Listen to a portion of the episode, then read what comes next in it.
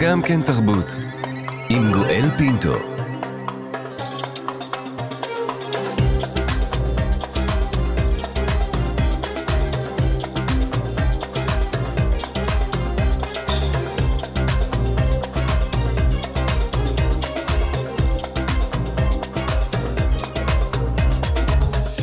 שלום שלום לכולכם, אנחנו כאן, גם כן תרבות, מגזין התרבות של ישראל, איתכם בשבוע השביעי למלחמת 7 באוקטובר.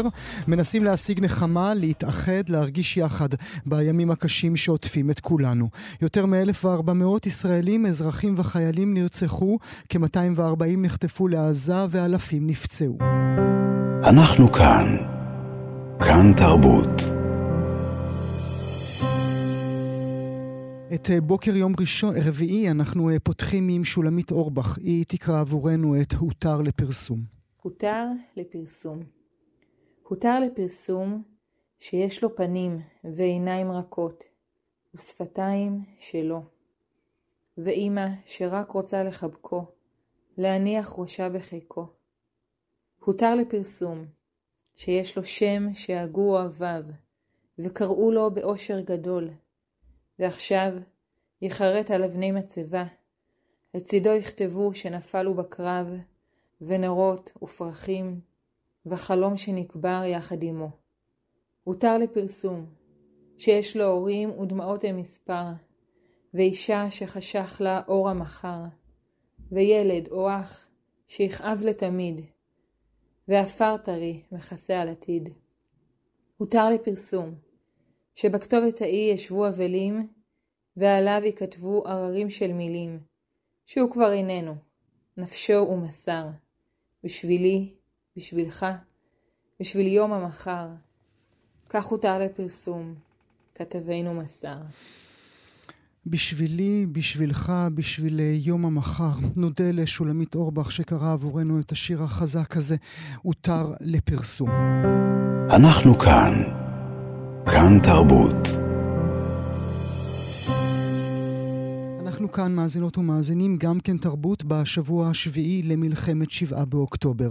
הממשלה מאשרת הלילה את עסקת השבת השבויים, חלק מהשבויים, כ-50 ילדים ונשים, בתמורה להפסקה בת מספר ימים בלוחמה ושחרור אסירים פלסטינים מבתי הסוהר. נפנה מבטנו כעת אל הפסיכואנליטיקאי הצרפתי ז'ק לקאן.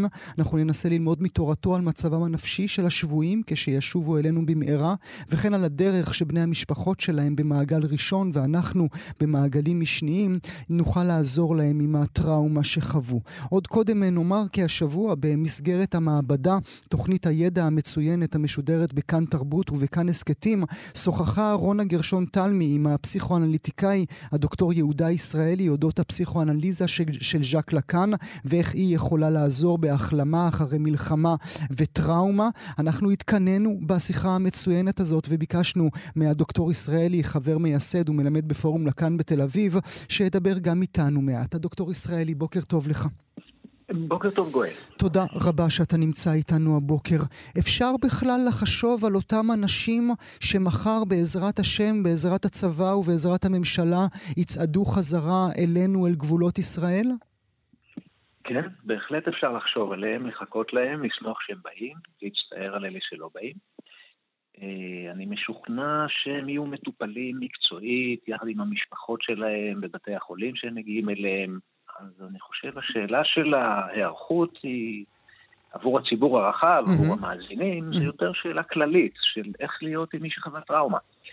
בין אם זה חטופים שחוזרים, או בני משפחה של חטופים, או אנשים שהיו במצבים הטראומטיים, אנשים שנהרגו להם, אנשים יקרים. מה לומר להם? מה לומר להם? גם אני, מה אומר לאנשים החטופים שיחזרו והרעיין אותם בשידור? השאלה היא מה אפשר להגיד או מה אפשר לעשות במצבים שאין מה לעשות. זאת אומרת, מה שכבר קרה, קרה. אז מה שאפשר לעשות זה פשוט להיות עם.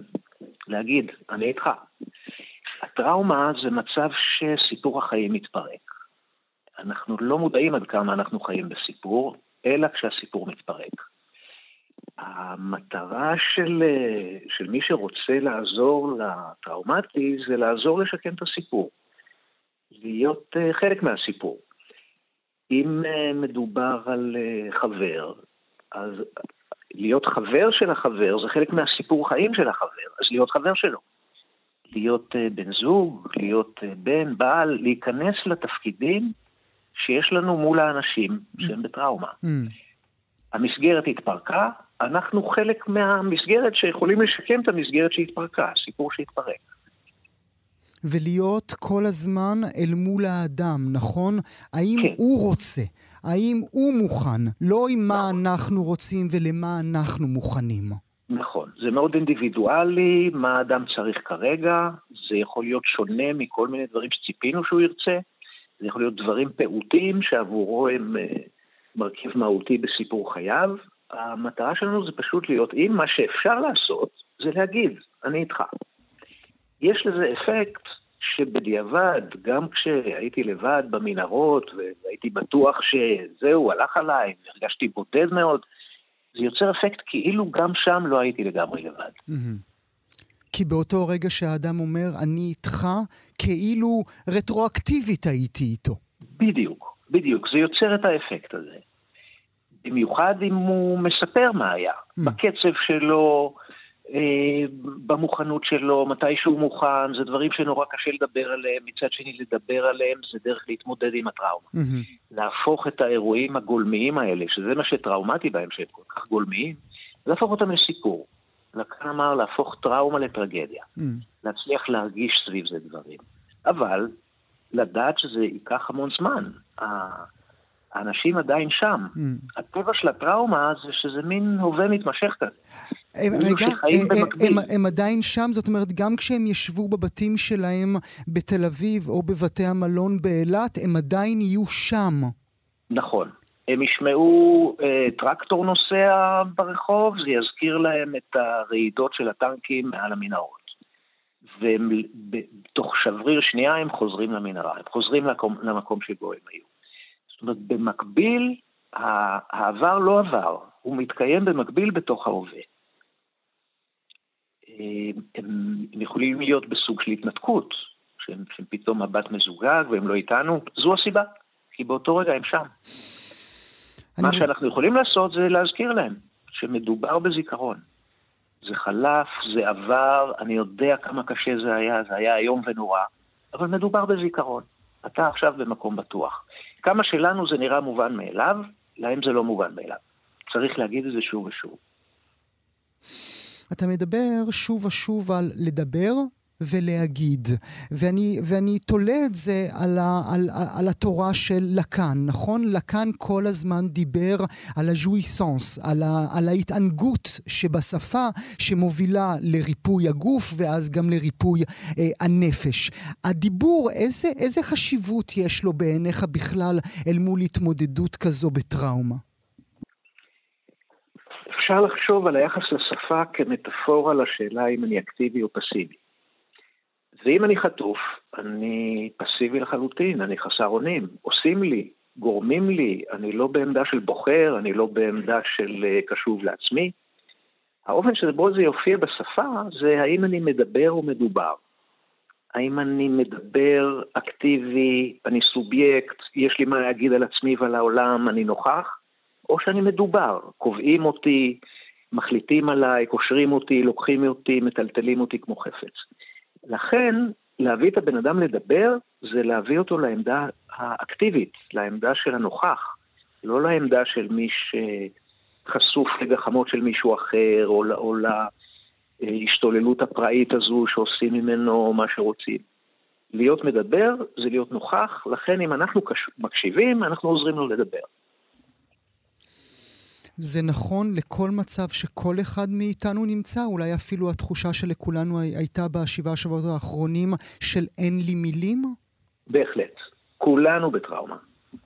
מי יותר, מי פחות, כל המדינה בטראומה. והיכולת לדבר ולשתף ולחלוק היא מאוד חשובה על מנת לשרוד את התקופה הזו. לפעמים זה קשה, כי הדברים שיש לדבר עליהם, לפעמים הם זוועתיים באופן שמחמיר את הטראומה, שמשחזרים את הדברים הקשים. אז ההמלצה היא לא לשחזר את הדיבורים המזוויים, לא לא לשתף באופן שיגרום לאחרים להיכנס לטראומה. אלא אם מדובר בבן אדם שצריך לשתף את החוויות הקשות שעברו עליו, ואז אנחנו מוכנים לשמוע, מוכנים להיות שם יחד איתו. כמה שזה קשה, זו תהיה המשמעות של להיות עם. אבל אתה גם מבקש מאיתנו, כך לימדת אותנו בשיחה מוקדמת, לעשות את זה בצורת סיפור, להכניס את זה אל תוך משבצת של מבנה סיפורי, ללכת צעד אחר צעד. תסביר לי רגע את הפטנט הזה. אוקיי, זה לא רק רעיון של לקאן, ולקאן אולי ידע להסביר למה זה חשוב, אבל זו פרקטיקה שגורה בטיפול בטראומה היום בישראל. שהמטרה היא לדבר בתבנית מסוימת שיכניסו את האירועים לסיפור. סיפור כלומר משהו שיש לו מבנה. ולכן אנחנו נשאל שאלות שמכניסות מבנה, כמו מה היה סדר האירועים, מה קרה אחרי מה, או מה הייתה שרשרת הסיבתיות. זה גרם לזה, גרם לזה. אני רוצה רגע להתמקד בנקודה הזו. זה לא יכול, אני רק אומר יכול, זה לא יכול להיות סבוך, כי אולי תהיה תחושה בצד השני שאנחנו מצביעים עליו, שאולי המעשה שהוא עשה, אולי הצעד שהוא לקח, הם שהובילו אותו אל האסון שאליו הוא נפל? עדיף שהוא יזכור את עצמו כפעיל בסיטואציה, גם אם הוא עשה החלטות שגויות. עדיף שיראה את עצמו כפעיל בסיטואציה, אני לקחתי סיכונים, אני בחרתי, אני הימרתי, אני הייתי נוכח, אני זוכר את עצמי קיים בסיטואציה. עדיף ככה מאשר רק עשו לי, ואני כאילו בכלל לא הייתי שם. הרי אנחנו רוצים לשקם את הנוכחות, אנחנו רוצים לשקם את הביינג, את ההוויה, את ההרגשה של הבן אדם שהוא קיים. ככל שהוא היה יותר חפץ שמטלטלים אותו, ככה יש לו פחות קיום. ככל שהוא יותר זוכר את עצמו בעל בחירה, אפילו הבחירה לשתף פעולה. הלא נכונה, אוקיי. כל בחירה שהיא. אני הבנתי שהבחירה הנכונה עבורי זה כן ללכת איתם לשבי, אחרת יהרגו אותי. או את אשתי. נכון. אני בחרתי לא למות. אני בחרתי מה אפשר לעשות כדי להישאר בחיים.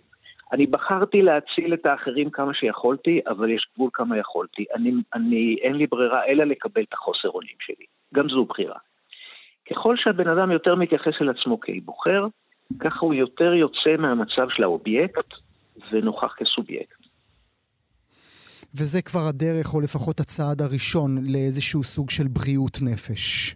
נכון, אבל זה ייקח זמן, כי הטראומטי הוא בדיסוציאציה, הוא בשביל להגן על עצמו מהמציאות הבלתי נסבלת, נסוג פנימה, וטוב שכך.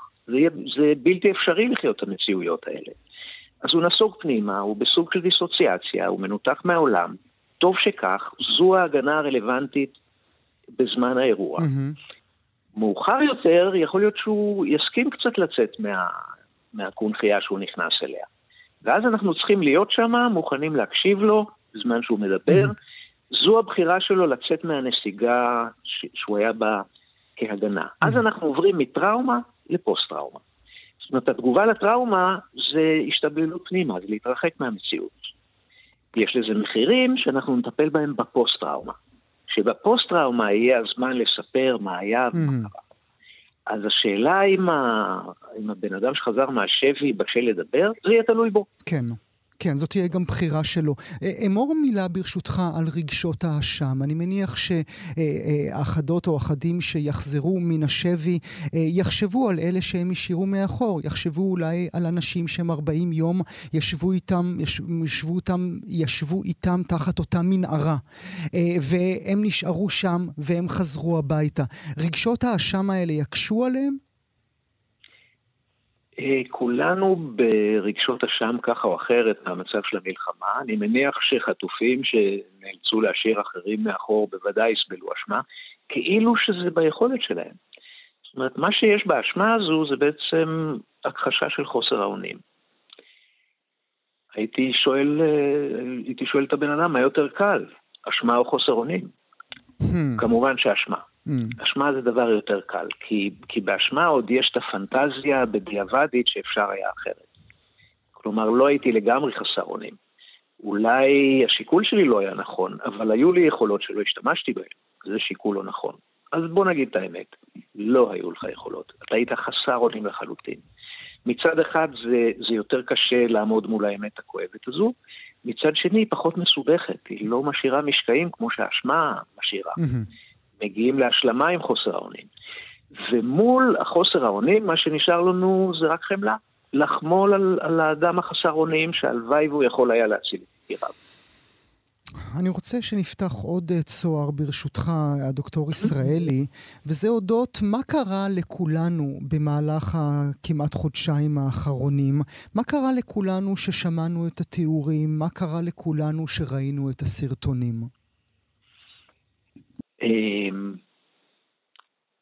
מה שהחמאס עשו זה זוועות מכוונות, כדי שנחווה את הזעזוע הזה. טבע האדם שהוא נמשך לזעזוע. אז יש סוג של פורקן בזעזוע הזה, משום שזה מפרק את המסגרות הנוקשות שאנחנו חיים בהן. אז יש בזה משהו מפתה, יש בזה משהו להציץ אל מה שמעבר לסיפור שבו אנחנו חיים. אבל זה מפרק את הסיפור. גם מי שחווה את הזוועות, אבל במידה מסוימת גם מי שנחשף אליהם בסרטונים, הסיפור שבו הוא חי במידה מסוימת מתפרק. כמו פרפר שנמשך לאש, ככה אנחנו יכולים להימשך למצב הזה שמפרק את הסיפור שבו אנחנו חיים. לכן, וזה אומרים לנו כל הזמן, להתרחק מהסרטונים, זו הסיבה. כי זה יגרום לנו להיכנס לטראומה, טראומה משנית. יש סיפורים על פקיד בפיקוד צפון של מלחמת יום כיפור, שהוא נכנס להלם קרב, בגלל שהוא ראה את המספרים של ההרוגים. הוא לא ראה טיפת דם, הוא רק ראה מספרים על המחשב. זה יכול להכניס את כולנו לטראומה, אנחנו צריכים להיזהר מהזוועות האלה. מה שאם אנחנו נחשפים... אבל יכול להיות גם שהם הדביקו אותנו ברוע? לגמרי, בטח. גם ברוע יכול להיות שהם הדביקו אותנו. בוודאי. כי כשאנחנו רואים את הרוע הזה, ברמה השטחית אנחנו יכולים להרגיש רגשות נקמה. אבל הנקמה היא בעצם סוג של הצדקה ליצרים שמתעוררים מול היצרים שאנחנו חשופים אליהם. לכן הסדיזם שאנחנו רואים בסרטונים, הוא יכול להדליק את הסדיזם שלנו. לכן אנחנו צריכים להיזהר מזה, לא להתקרב לזה. זה מסוכן. זה אנושי, כולנו בני אדם. אבל אנחנו, כדאי שנשמור על עצמנו ולא נשרחף לשם. הדוקטור יהודה ישראלי, רק אומר לכם, מאזינות ומאזינים, לא אומר לכם, אדחוק בכם לחפש במרשתת את העסקת המעבדה עם רונה גרשון תלמי, שם תוכלו להאזין לפרק ריפוי ומלחמה על פי לקאן, שם מרחיב הדוקטור יהודה ישראלי כל הנושאים האלה ששוחחנו כעת. אני מודה לך מאוד שהיית איתי הבוקר. תודה רבה גואל. אנחנו כאן. כאן תרבות. אנחנו כאן מאזינות ומאזינים, גם כן תרבות בשבוע השביעי למלחמת 7 באוקטובר. עולם התרבות, אתם יודעות ויודעים, עדיין לא נפתח לגמרי. ייקח עוד זמן עד אשר נראה תנועה ערה וסדירה באולמות התיאטרון, הקולנוע, המחול וחללי המוזיאונים. ובכל זאת, באופן מצומצם ובאולמות מוגנים, מועלות מעט יצירות, ביניהן גם כאלה חדשות, כמו למשל מרציפנים שכתבה מאיה אפנר וביימה מור פרנק, בכיכובן של ליה קניג גילת אנקורי, שתעלה הערב ולאורך סוף השבוע בתיאטרון הבימה.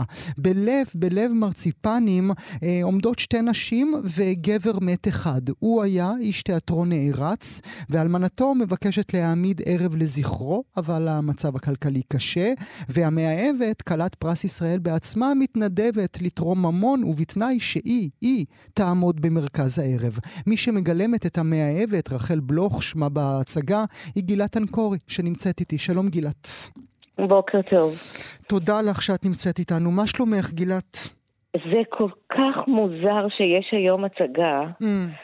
אנחנו, כל המציאות סביבנו עכשיו היא כל כך מוזרה ולא צפויה. והחלום שלי זה שפתאום יגידו, מחזירים את החטופים היום, ואף אחד לא יצא מהבית, כי כולם יהיו דבוקים לטלוויזיה. או ירקדו ברחובות. או ירקדו ברחובות. אתמול בחדשות, כשאמרו שזה אולי יקרה בסוף השבוע, אולי חמישי, אולי שישי, אמרתי, כן, כן, כן, נסגור את התיאטרון, נצא לקבל אותם. אתה יודע, זה מאוד מוזר. אנחנו התחלנו את החזרות בתקופה שונה, זאת אומרת, בספטמבר, שעוד הכל היה, שהעולם היה אחר.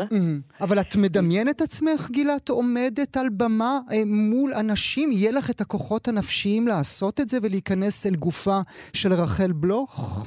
תראה, אנחנו, כשפרצה, שקרה האסון הזה בשבת, אנחנו כמובן, אני גם משתתפת בעוד הצגות, התחלנו להתכתב כולנו, אף אחד לא הבין מה קורה, ויום ראשון אחרי זה ישבנו בבית דבוקים למסכים, וביום שני חזרנו לעשות חזרות קצרות מאוד, כי לא ידענו מה יהיה ומתי איכשהו נוכל לעמוד על במה.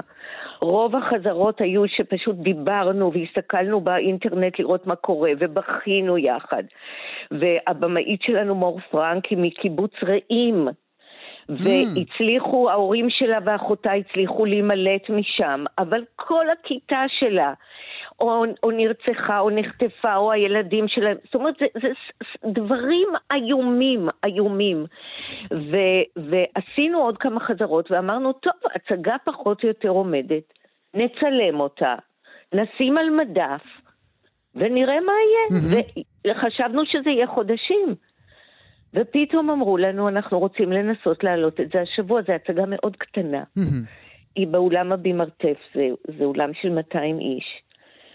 והיא בנושא שלא עושה טריגר לשום דבר קשה.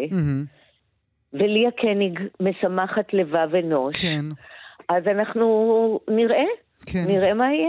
צריך גם לומר את המזור הרב שהתרבות יכולה להביא לאנשים, ואנשים זקוקים לשחרור הזה מאוד. אבל אני רוצה רגע לפתוח חלון, אם תרשי לי, גילת, אפרופו כן. השיחה שקיימנו לפני רגע עם נשיא האוניברסיטה בן גוריון בנגב, אודות עולם המדע ויחסו לישראל. אני ראיינתי את החתן שלך, הפרופסור שי דוידאי, שמלמד באוניברסיטת קולומביה לפני כחודש, גרוסו מודו, כן. משהו כזה. ראיינתי אותו כאן בתוכנית, אני רוצה להזכיר למאזינות ומאזינים מה הוא אמר לנו. אנחנו חווים כרגע את ההרגשה שהחיים של ישראלים ושל יהודים באקדמיה שווים קצת פחות. שווים קצת פחות מהחיים של כל בן אדם אחר.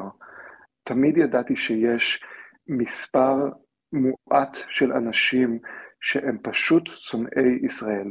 מה שמפחיד אותי זה המספר הגדול כל כך של אנשים שמה שנקרא שונאי לייט. נעצור כאן, שונאי לייט. התחושות האלה של הפחד, את מגיעה משם, את מבינה אותם? תראה, אני, אבא שלי לימד בקולומביה. קולומביה זה האלמה מאדר של המשפחה שלנו, גם הבת שלי למדה שם, ולכן הכאב כל כך גדול שהם התגלו כאנטישמים איומים. אני זוכרת בתיכון, אני תמיד הייתי בבתי ספר יהודיים פרטיים, ואני זוכרת שהיו מציקים לבחורים שלנו שהלכו עם כיפות וכולי, היו כאלה דברים, אבל אני חייתי בקבוצה סגורה ומוגנת, כאילו בבית הספר.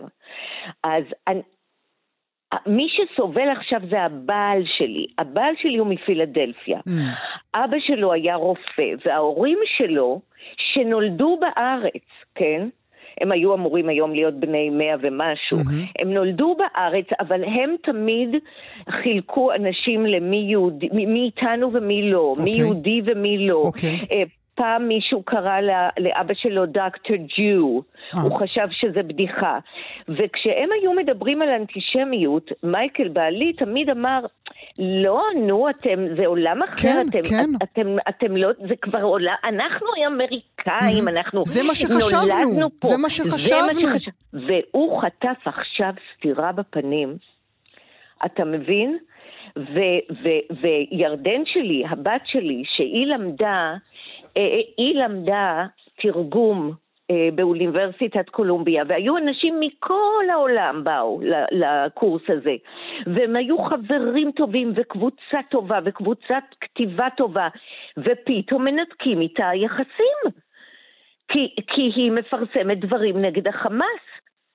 הם תמיד חשבו שהיא מין יהודייה לייט כזאת, בגלל שהיא כל כך מדברת אנגלית טוב, ובגלל שהיא כל כך נאורה וזה, ובגלל שהיא שמאלנית, זה לא נחשב. אבל עכשיו שהיא נגד החמאס, והיא מפרסמת דברים, בעד האנשים שנאנסו וכולי, פתאום אומרות לחברות, I'm uncomfortable, עם הדברים שאת מעלה. יופי, תהי uncomfortable, חמודה. תהי uncomfortable.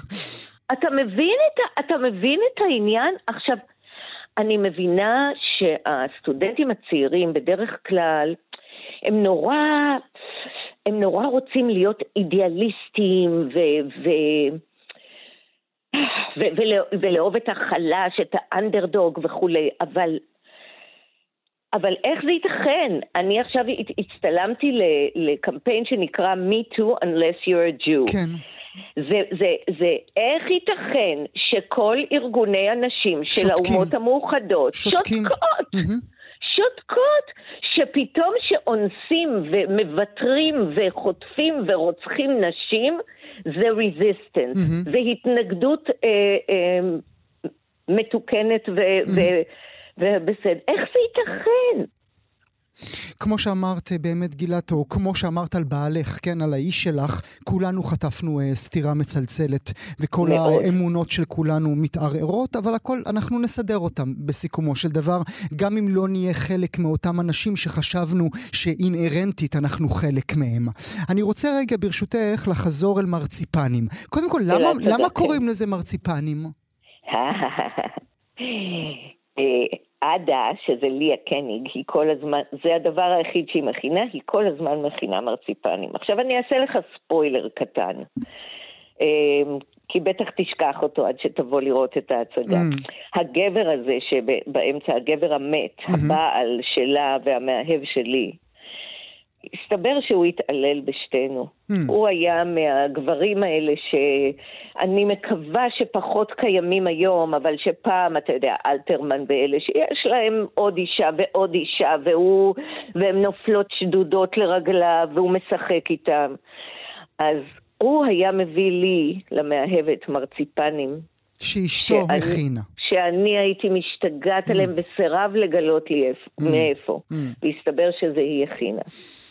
מצד שני הוא הביא חתולה שאני קניתי לו, והאישה הייתה צריכה לטפל בה שנים עד שהיא גססה. זאת אומרת, הוא שיחק איתנו. אז זה המרציפנים. תגידי, שנתחיל לחטט מי האנשים האמיתיים שהדמויות בהצגה מייצגות, מי איש התיאטרון הנודע, מי האישה, מי המאהבת, מי כלת פרס ישראל, כי יש לי כמה השערות. באמת? מי השערות? אתה יודע, אני לא חושבת שיש פה מישהו אמיתי, אבל היו סביבנו, דווקא אני לא הכרתי כאלה סיפורים, אבל גם ליה וגם הבמאית וגם מאיה אפנר, אז הם הכירו סיפורים, בעיקר בתל אביב, שהיו מדברים, כמו שאמרנו, אלתרמן, היו מדברים וכולם ידעו, כיוון שאני באתי ארצה רק לצבא, אז לי פחות היה חלק ברכילות הזאת של העיר, שישבו בדיזינגוף ובקסית אתה יודע, אני לא יודעת. למה? מי חשבת? אני לא יכול להגיד לך בשידור, אני אשלח לך וואטסאפ. התבעו אותי דיבה. אני רוצה רגע לדבר על העבודה הנשית שלכם בתוך ההצגה. גם מאיה אפנר כתבה, גם מור פרנק בימה, גם את כמובן, את וליה משחקות, וצריך להגיד שגם ריקי בליך מגלמת את הבת. העובדה שזה מין ככה קונצרט נשי, ואורי הוכמן, שמאוד מתחבר לצד הנשי שלו. אז הנה, הוספת גם אותו. העובדה שזה מין קונצרט נשי קאמרי שמדבר על גבר מתעלל, זה אומר שזה מה שנכון להיום? לא, זה אומר שזה הוציא מאיתנו המון סיפורים. אישיים של כל אחת. כן, כן, של כל אחת. היינו יושבים בהתחלה בעבודת שולחן, וכל אחת סיפרה, וגם סיפרנו על איך זה להיות, על ההבדל בין להיות האישה והמאהבת. מה, איך מסתכלים עלייך, איך, מי מרגישה יותר מושפלת. זה היו המון סיפורים מאוד מעניינים, מאוד מאוד מעניינים, ועל הסוג גבר הזה, הסוג גבר הזה שמרשה לעצמו ולוקח ורוצה גם וגם.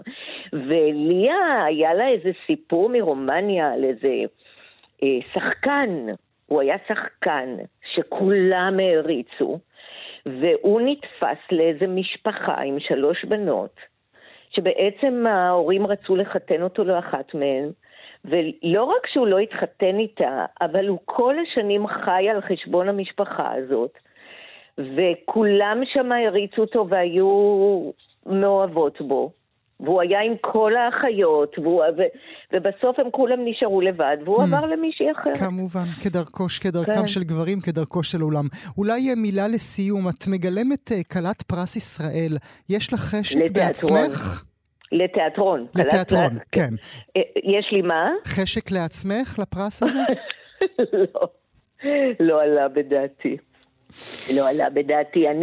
אני בליבי, אמנם עכשיו אני עושה תפקידי מבוגרות, וזה שחרור גדול, זה נורא נורא נעים. אני גם בהצגה בקאמרי שנקראת אני סבתא שלך, ואני משחקת שם עם רבקה מיכאלי. ואני גם בעוד הצגת פרינג' של התיאטרון הגאה המשולש שנקראת דניאל בעלי, שבאמת חובה לראות.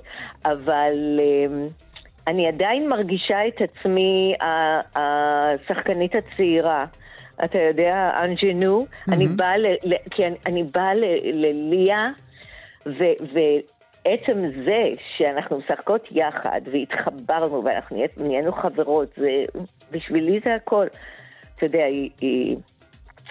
אחרי כמה ימים שהיא בדקה אותי, היא גם אמרה לי, שאלו אותי מי אני בהצגה, אמרתי אנקורי, אמרו לי, היא ממשפחה טובה. היא אומרת, פעם ראשונה שאמרו לי דבר כזה על מישהי, בדרך כלל אומרים, היא נחמדה, היא מוכשרת, היא משפחה, אמרתי לה, אבל זה נכון. ואז יום למחרת אמרתי לי, טוב, בואי נרחל, מה את יודעת שאני לא? ואז הבנתי שאנחנו חברות. אני שולח לכם מכאן הרבה אהבה מאיתנו, מרציפנים, בהבימה, לאורך כל סוף השבוע, היום 5, מחר 8 ושישי צהריים. וגם לאורך חודש דצמבר בינתיים, אבל יהיו תאריכים שילכו והתווספו. גילת אנקורי, תודה לך שהיית איתי הבוקר. אנחנו כאן, כאן תרבות. אנחנו כאן, גם כן תרבות, בשבוע השביעי למלחמת 7 באוקטובר. נתפלל כעת, מאזינות ומאזינים.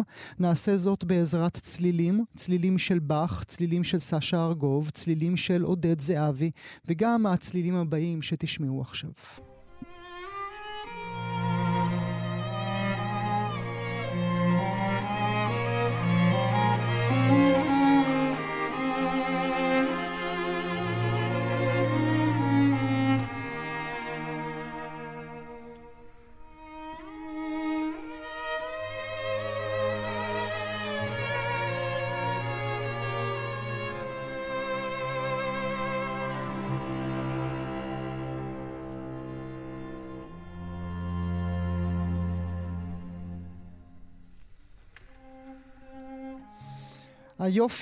היופי הזה הוא צבי פלסר שמפליא בצ'לו ומנגן את ארנסט בלוך, וביום שבת הוא השתתף בקונצרט מיוחד תחת הכותרת תפילות, שם ינגנו הכלים, הצלילים, הנגנים עצמם לזכר הנרצחים והחללים, וגם יתמכו במשפחות החטופים.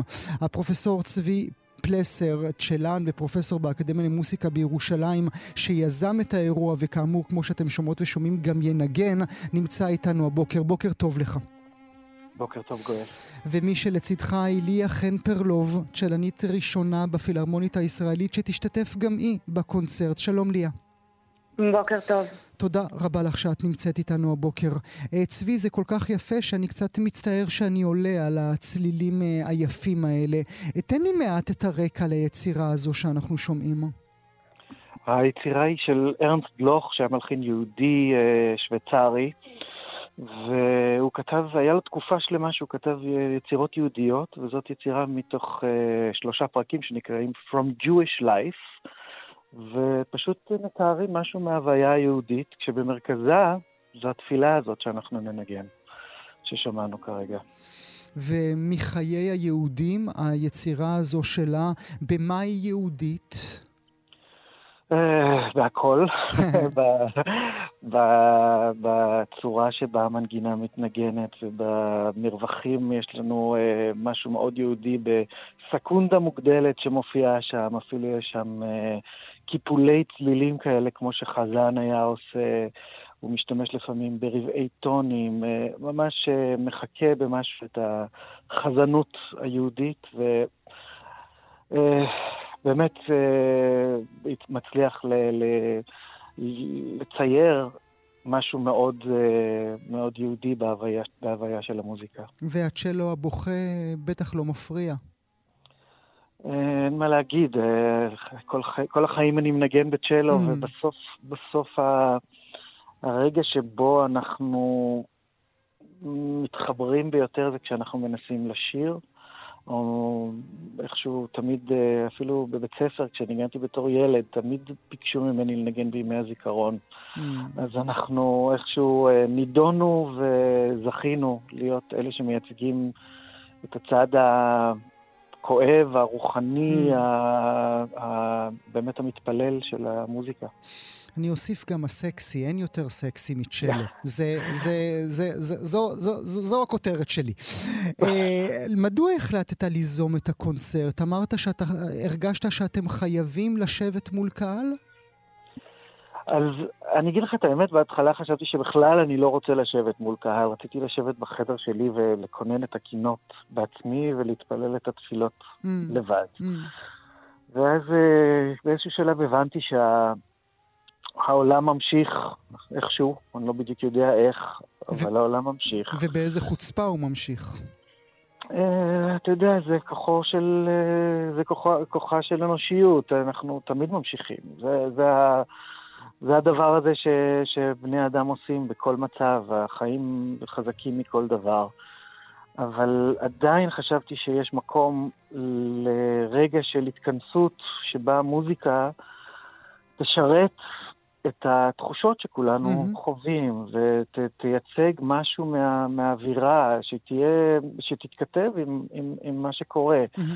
כי לחזור לבמות הקונצרטים ופשוט לנגן את היצירות שתוכננו מראש, היה לי איזה דיסוננס, וביקשתי מרז בנימיני לאפשר לי, וחשבתי שזה יהיה אירוע קטן ואינטימי, והתברר שפשוט הדרישה לכזה דבר היא כל כך גדולה, שאנחנו העברנו את זה בסוף לאולם, אבל לאולם הגדול בשטריקר, אבל אני רציתי במודע שזה לא יהיה קונצרט. כן, כי אני, זו הטעות שלי, או לפחות ההטיה הטבעית שלי, קראתי לזה קונצרט, אבל למעשה זה ביחדנס, נכון? אתם יוצרים איזשהו מניין תפילה יחד. זה ממש אמור להיות רגע שבו אנחנו על הבמה, שאנחנו נהיה 9 אנשים, נשב על הבמה, כל אחד מאיתנו בעזרת הכלי הנבחר שלו, יביע דברים ונשתף בזה את הקהל, ונשתתף עם הקהל בכאב ובתפילות. ואני חושב שזה באמת, הדבר היחיד שעוזר לי בתקופה הזאת שאנחנו עוברים, זה להיות ביחד עם אנשים. וכל מה שניתן לעשות כדי להוריד את החומות בינינו, בין אנשים לבין קבוצות של אנשים, זה הדבר היחיד שאני חושב שעוזר לנו כרגע ומחזק אותנו. אז הרעיון הוא באמת להיות ביחד פשוט, להתחבר. אני אפילו מתכנן שבסוף כולנו נשיר ביחד שיר, על הבמה ובקהל ביחד, שבאמת... ועוד דבר נורא חשוב, שאני חושב שאותם אנשים שעל הבמה ינגנו, כל הנהדרים שהתנדבו לאירוע הזה, זקוקים באותה מידה לפורקן הזה ולרגע הזה. אז אנחנו גם, אנחנו הנגנים, המוזיקאים, האומנים, צריכים את הביטוי שלנו לרגשות שלנו שאנחנו חווים עכשיו. אחת מהן נמצאת כאן איתנו ליה חן פרלוב, צלנית ראשונה בפילהרמונית הישראלית. ליה, שוב תודה שאת נמצאת איתנו. את מרגישה את מה שאמר לנו עכשיו צבי, שאת ממש זקוקה לזה? כן, אני מאוד מזדהה עם התחושות האלו. מאז תחילת המלחמה יצא לי לנגן בכל מיני... נקרא לזה מופעים או מפגשים עם מפונים בעיקר, והצורך הזה פשוט לא רק לתת מוזיקה, אלא גם לקבל איזושהי אפשרות לביטוי, היא ממש נזקקת כרגע גם אצלנו, מבחינת המבצעים, האומנים, המוזיקאים. למרות שבעצם עשית סיבוב, נכון ליה, כמו נגנים רבים אחרים, הופעת בפני מפונים. נכון, נכון. אנחנו מתחילת המלחמה הופענו בהרכבים מצומצמים של 4-12 נגנים, בבתי מלון שבהם לנים מפונים מהדרום, וניגענו הרבה מאוד מופעים שונים, חלקם היו יותר עליזים והסחות דעת, חלקם למשפחות שממש נפגעו פגיעות ישירות. ניסינו להעביר רפרטואר שהוא יותר ככה תואם. כי איך לעזאזל בוחרים רפרטואר, כשאתה אפילו לא יודע באיזה הלך רוח המאזינים, הצופים שלך נמצאים. נכון, בדיוק. אז פה היה אתגר לא קטן, מכיוון שאנחנו הרגשנו שלהביא מוזיקה קלאסית בחלקה עליזה, נניח מוצרט או אפילו, אתה יודע, אפילו באך או כל מיני דברים כאלה, זה לא מתאים. רצינו משהו ישראלי, איזשהו משהו שיתאים לאווירה ואולי לתחושות הכאב ולכן חיפשנו הרבה עיבודים לשירים מתאימים, ואיזושהי מחווה מאוד מרגשת, שאני כתבתי איזשהו פוסט בפייסבוק ובאינסטגרם, וביקשתי מכמה אנשים שאולי יתרמו לנו עיבודים ככה מרגע לרגע, ובתוך פחות משעתיים קיבלתי למעלה מ100 עיבודים לשירים ישראלים, וזו הייתה מחווה מאוד מרגשת. תגידי, כשאת יושבת בתור צ'לנית ראשונה בפילהרמונית, וכשאת יושבת מול מפונים בים המלח, זו אותה אישה שיושבת? כלומר, אני בתור נגנית, כן. אני חושבת שכן. אני לא מנסה שלא להפריד דווקא בין איך זה לנגן בפילהרמונית לים המלח לכל מקום אחר בעולם. יצא לי לנגן הרבה מאוד בפרויקט מוזטיקה, שזה פרויקט שבו בעצם מנגישים מוזיקה קלאסית במקומות שבהם בדרך כלל מוזיקה קלאסית לא נוכחת כל כך. זה יכול להיות בתי חולים, אברבנל, בתי כלא, גני ילדים לפעוטות ממש, ושם למדתי שמוזיקה קלאסית היא בכל מקום, ואני מנסה ככה להסתכל על זה, כן. איזה מין אנשים פגשת במהלך הדרך בחודשיים האחרונים? איזה ישראל פגשת? וואו, מכל קצוותיה, ממש. בעיקר מה שהיה ניכר זה שהמוזיקה מציפה עכשיו יותר מתמיד, ויש איזושהי תחושה שהמוזיקה כרגע יש לה כוח לתת לאנשים איזשהו חופש, איזה רגע של נחת, רגע שבהם יכולים פשוט להרגיש משהו ולהישען אחורה בכיסא ופשוט לתת לרגש הזה מה שהוא אצלם פשוט להיות.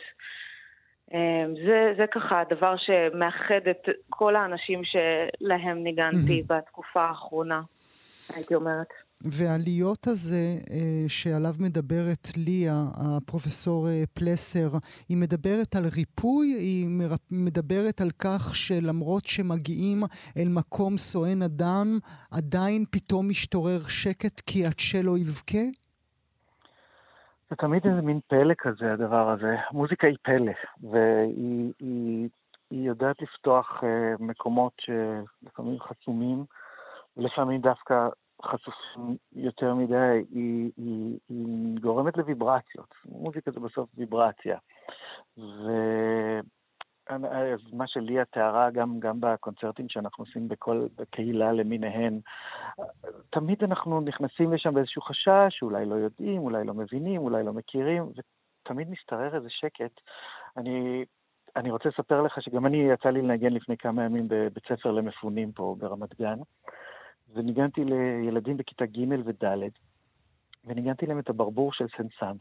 וילדה אחת ישבה שם, ותוך כדי שאני מנגן צעירה על דף, ובסוף הנגינה היא הרימה את העיניים, ואמרה לי, יו, אני לא יודעת למה, אבל היה לי צמרמורת כל הזמן. זה מותק. עכשיו, זו תגובה שקודם כל, בדרך כלל בהיכל התרבות אני לא זוכר אנשים לא תקבל כאלה תגובות בחיים שלך. שאמרו לי כזה דבר. אולי חלק האנשים הרגישו אותה, אבל אז הנגינה הזאת, הבלתי אמצעית, הנגינה המיידית, יש משהו, אני חושב שאנחנו כולנו מחפשים קשר, ומיידיות בקשר, איזשהו סוג של תקשורת חסרת פילטרים, ולזה אני מקווה, מצפה ומחכה, ובטוח שזה יקרה ביום שבת. בקרוב, ממש ביום שבת. אני רוצה ממש לפני שאני סוגר את השיחה איתכם, ברשותכם, לשאול אתכם שאלה מוזרה. גם ליה וגם צבי, שניכם יכולים להיות כוכבי ענק ברחבי העולם. לשניכם היו הזדמנויות להיות כוכבי ענק ברחבי העולם. בחרתם להיות כאן בינינו אל מול ילדות שמציירות כאשר מנגנים להם יצירות יפות. הבחירה הזו, ליה, הפכה מהותית יותר בחודשיים האחרונים? כן. הייתי אומרת, אני חזרתי לארץ לפני כשנתיים, אחרי שהות של 9 שנים בגרמניה, ובחודש האחרון, מאז המלחמה, אני שואלת את עצמי הרבה מאוד מה המשמעות של הזהות שלי פה כמוזיקאית, כישראלית, ממש כאן ועכשיו. ואני מוצאת את עצמי גם עונה באיזו תחושת שליחות וחשיבות ורצון ומשהו בי רוצה להישאר פה ולתת ממה שיש לי, מה שיש לי להציע וגם לקבל. שוב, האירועים האלה של נגן למפונים, עכשיו למשל, כל כך מחבר אותי למקום הזה, וגורם לי להרגיש בסופו של דבר הכי בבית, למרות הכל. למרות הכל. הפרופסור פלסר, אותה שאלה בקצרה ברשותך? זה לא תשובה קצרה, זאת אומרת, זה דבר מאוד סבוך. אנחנו, בתור מוזיקאים, אנחנו באמת נהנים מלהיות אזרחי העולם הגדול, כי באמת המוזיקה היא שפה בינלאומית, ואתה יכול לנחות בשנייה בכל מקום, ולהתחיל דיאלוג עם אנשים שלא הכרת, ואתה לא מדובר את שפתם, אבל בכל זאת עושים חזרה, ומנגנים, ועולים על הבמה, ויש תקשורת, ויש קשר. אז אני רואה בזה כן אוניברסליות, בתחום שלנו. הבחירה וההימצאות שלנו פה היא, אני מרגיש שלאן שאנחנו לא הולכים אנחנו נותנים. גם לילדה בשוודיה שהייתה מציירת היינו תורמים, אבל כיף לעשות את זה פה בבית. זאת אומרת, זה מרגיש הדבר הנכון, וזה מרגיש שזה איפה שנועדנו להיות, אז וכאן גדלנו וכאן התעצבנו, אז, אבל זו שאלה סבוכה, זה לא דבר פשוט, והרבה חברים, קולגים מהעולם שואלים אותי שאלות, איך איך מתמודדים ואיך ממשיכים, והתשובות גם לא פשוטות, כן. כי אנחנו שומעים את הקולות שמגיעים מהעולם. כמובן, כמובן. גם זה בכלל לשיחה אחרת לגמרי, כי הסתירות שחטפנו מהעולם הזה, שחשבנו שאנחנו חלק ממנו, הן בוודאי סתירות לא פשוטות באף סוגה של תרבות ואומנות. אני רוצה להזכיר שוב למאזינות והמאזינים שלנו תפילות, כך קוראים לתפילה הזאת, לקונצרט הזה, לביחדנס הזה, ביום שבת ב-11 בבוקר בשטריקר. אני רוצה להודות לשניכם, הפרופסור צבי פלסר וליה חן פרלוב. תודה רבה שהייתם איתי הבוקר. תודה רבה.